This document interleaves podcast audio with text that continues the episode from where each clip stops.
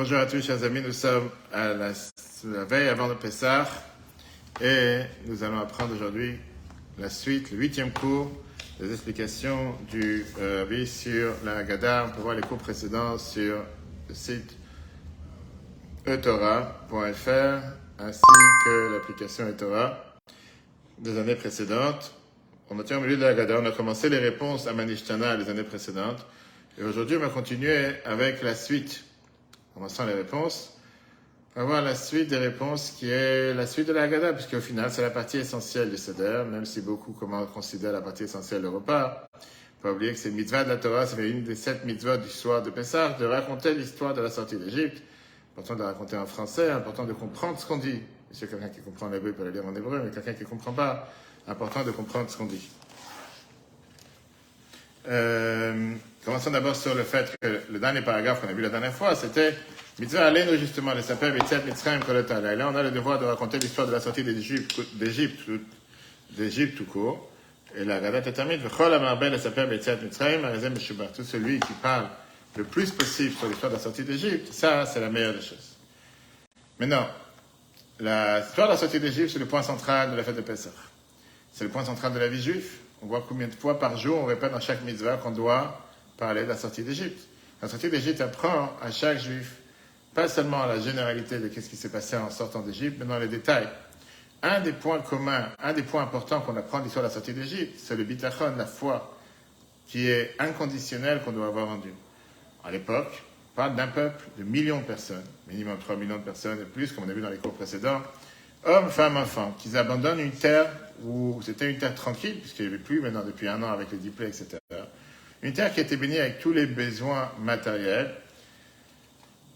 Et au final, abandonne cette terre sans manger, sans savoir où on va, il n'y a pas de Waze.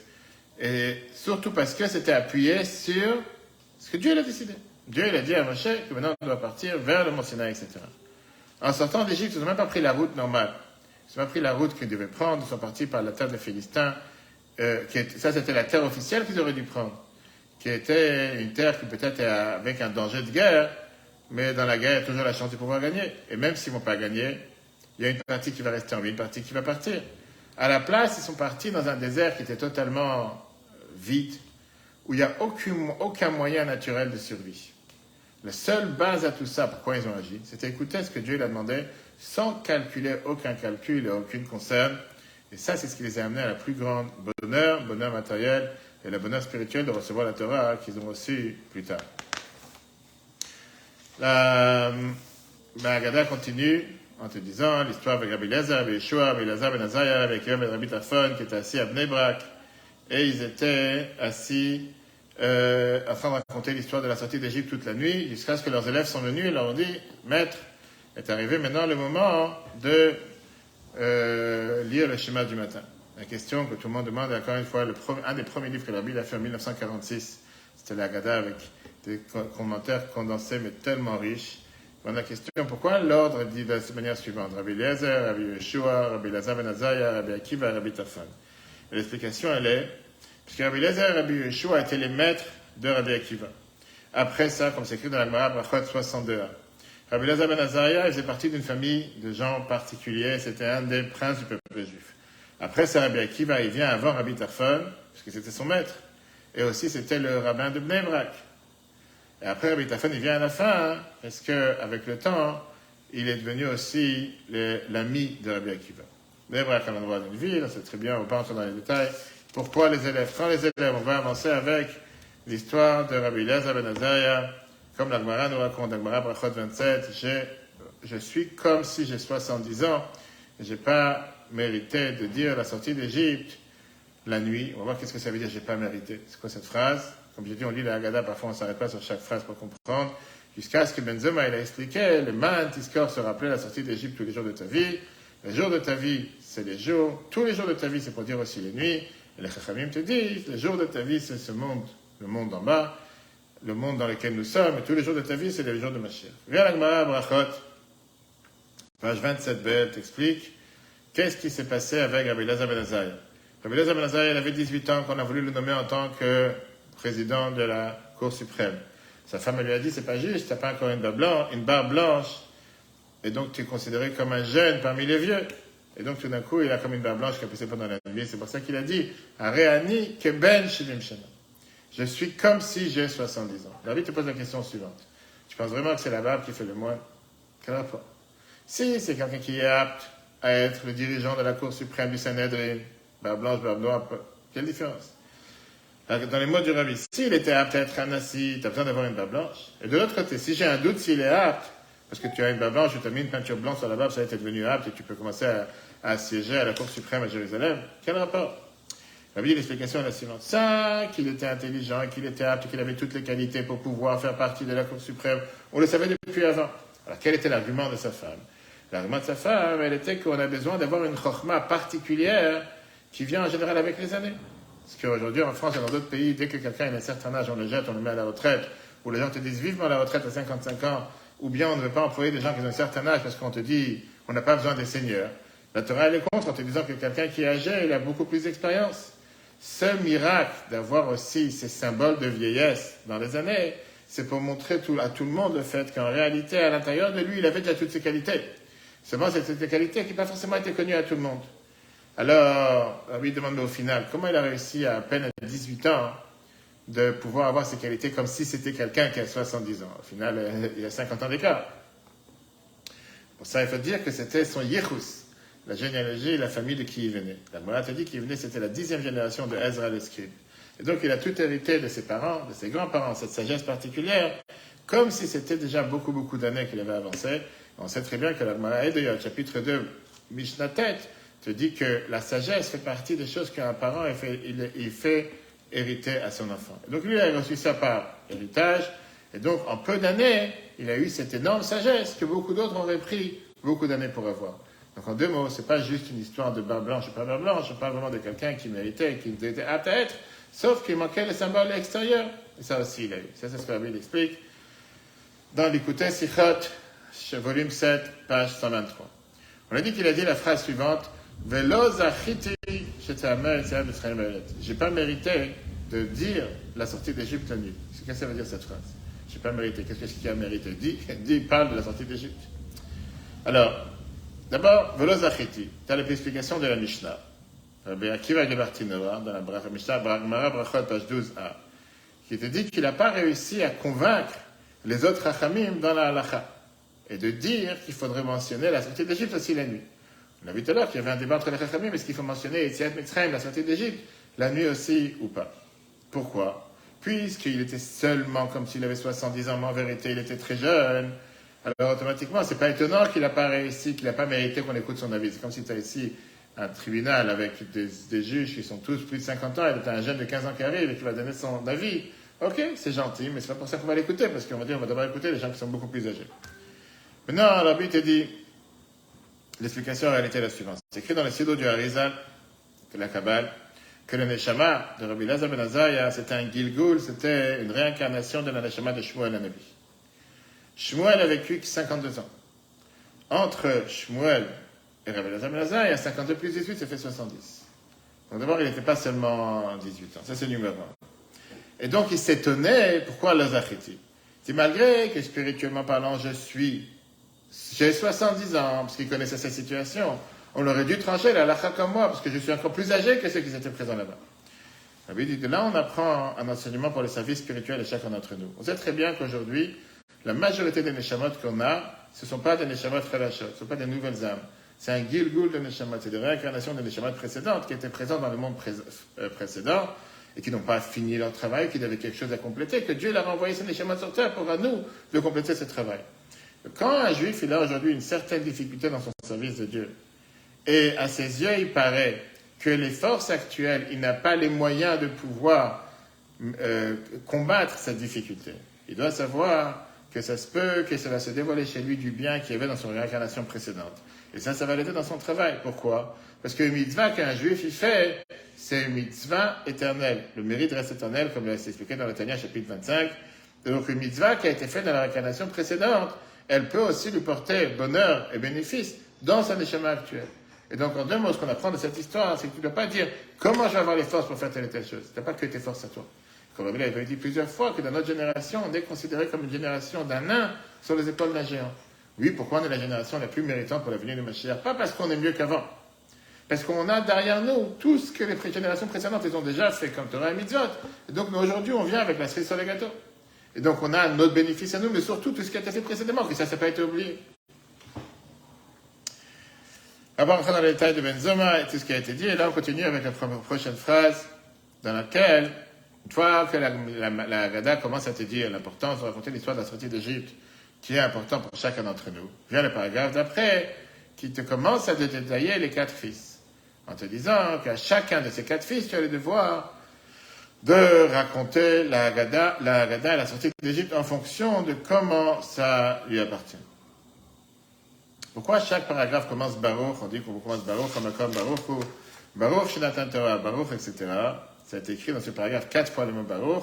C'est en fonction des quatre versets qui nous parlent de la mitzvah de l'Igat Alebincha, les quatre versets dans la Torah qui te dit qu'il faut raconter l'histoire de la sortie d'Égypte.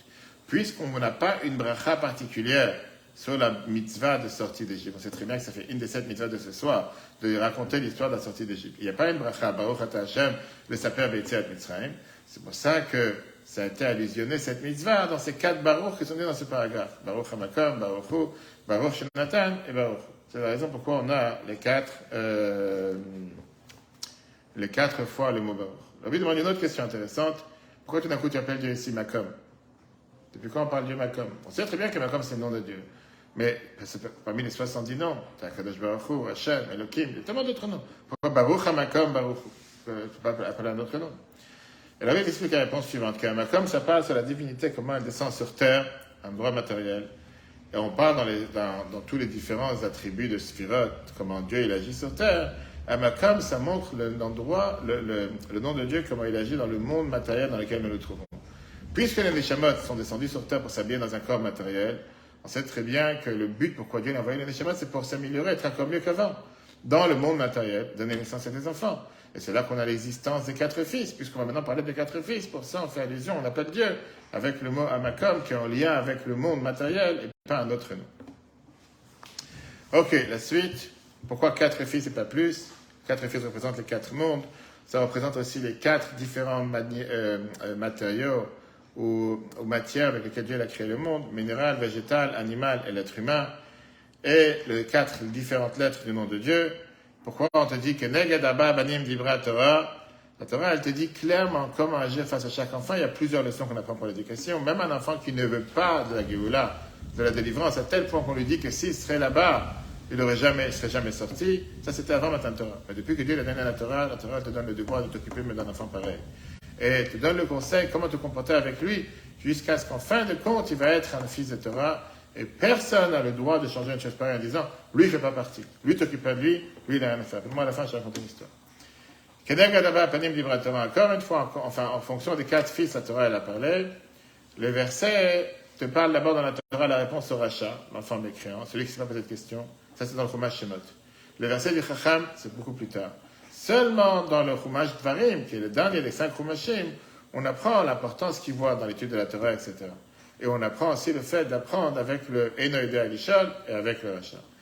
Pourquoi on a mis le Chacham à côté du Racha, comme on dit chaque année? C'est parce que le Racha, il n'est pas bête. Le mécréant, il n'est pas mauvais. Seulement, on, ce qu'on appelle la, fameuse phrase, Chachamim, hey il utilise son intelligence pour faire du mal.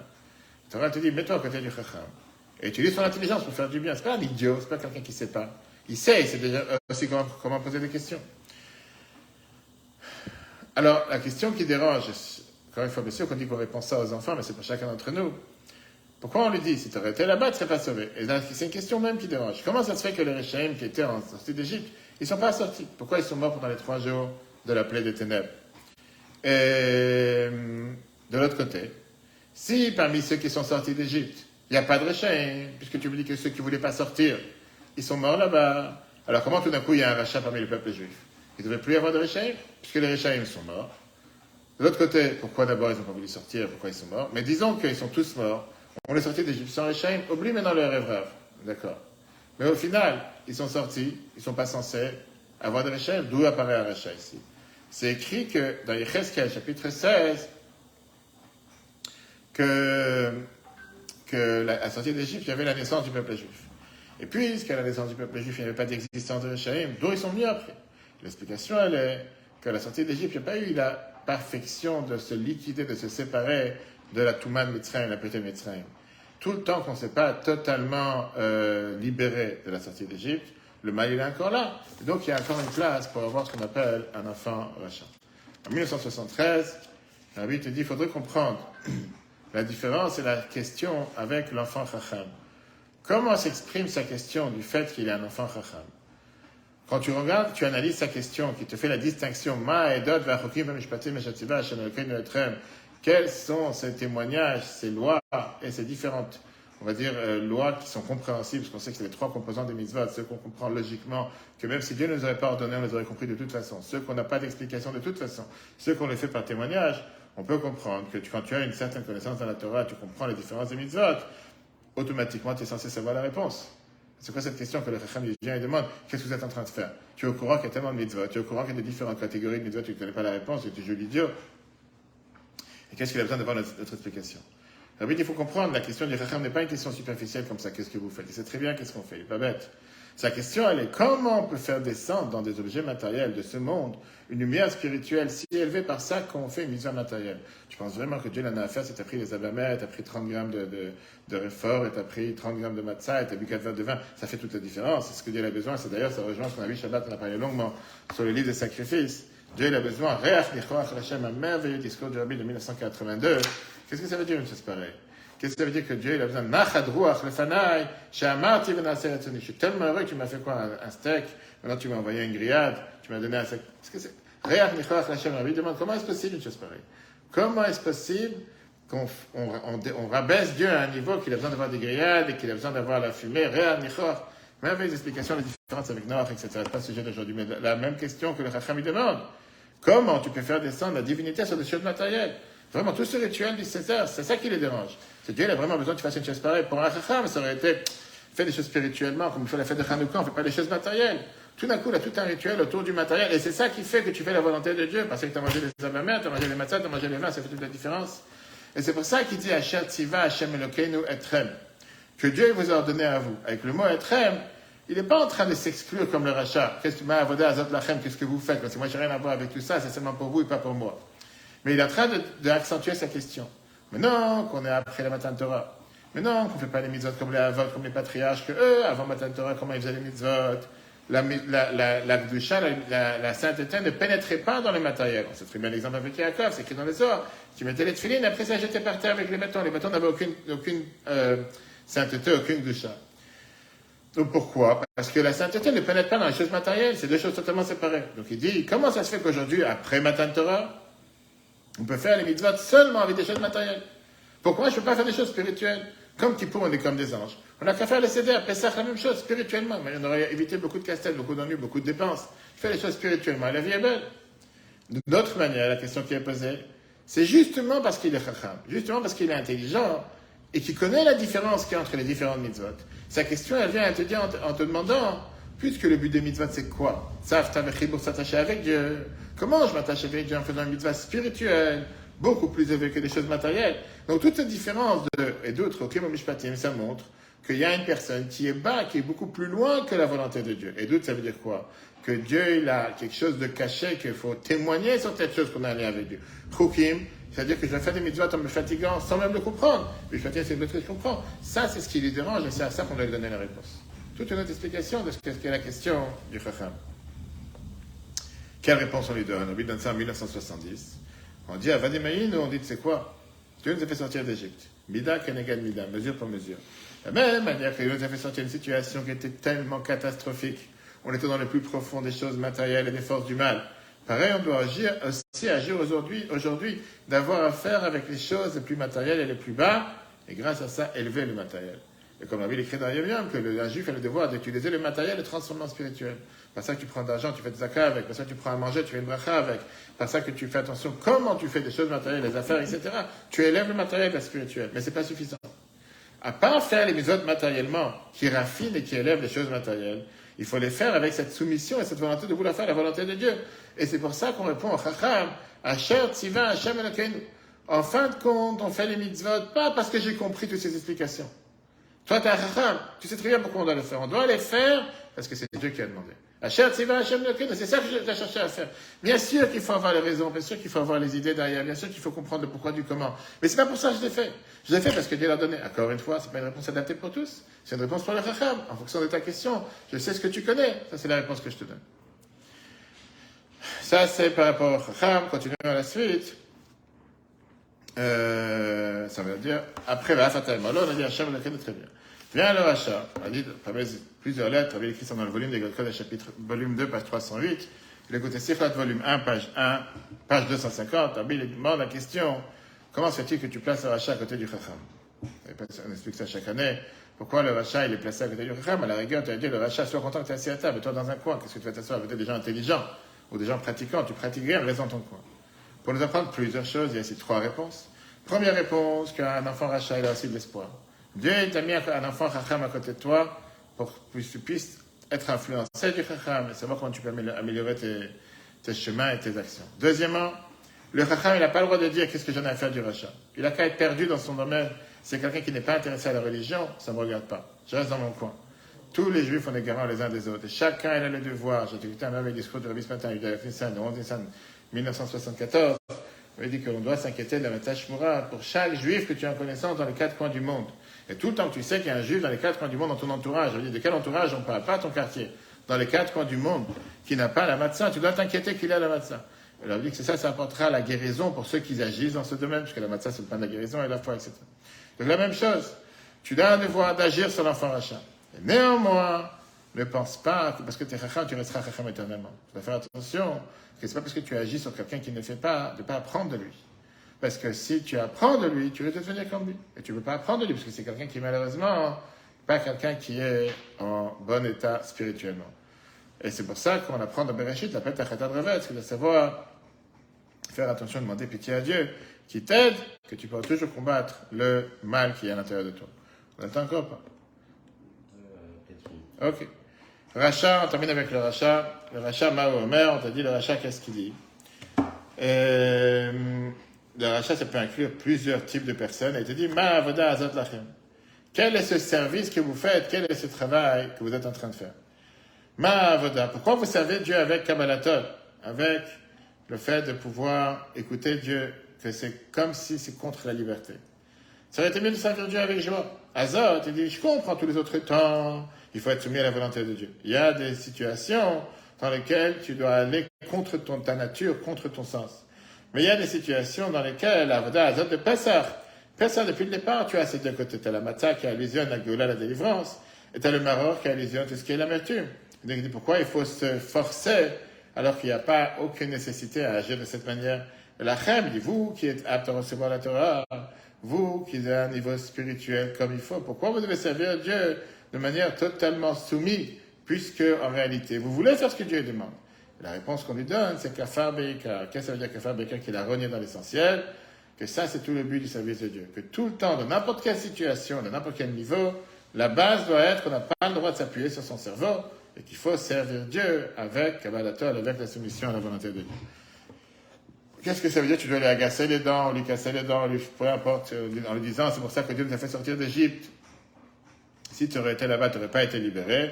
La réponse au rachat vient du même verset qu'on donne à l'enfant qui ne sait pas poser de questions. Pour nous dire que le rachat, en réalité, il fait partie de la même catégorie. Seulement, le rachat ne connaît pas encore qu'est-ce que c'est le peuple juif. Il fait partie du peuple juif qui est ben, minime, qu'on croit en Dieu. Mais il ne sait pas comment poser les questions. Pourquoi? Parce qu'il invente folie à l'intérieur de lui. C'est ce qu'il avait répondu à plusieurs personnes qui disaient J'ai envie d'aller à l'université apprendre telle chose, j'ai envie de faire telle chose. Tu sais quoi? Première des choses, c'est d'apprendre ta religion.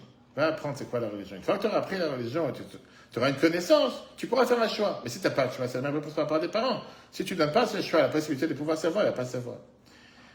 Dernier point par rapport, deux points par rapport au Ben Racha, qui est, qu'est-ce que tu es en train de dire? Le soir Il est assis à ta maintenant. Il est présent au soir du Seder. Il est à Dubaï, il est sur la plage, peu importe. Il est maintenant au soir du Seder. Comme tous ceux qui sont présents en général dans euh, les Darim de Chabad, dans les quatre coins du monde tous ceux qui viennent en Thaïlande, à Kathmandu, c'est pas forcément des gens pratiquants des religieux. Tu vas maintenant lui dire, sois content que je t'accepte parce que tu aurais été en, Égypte, tu serais jamais sorti, tu serais mort là-bas.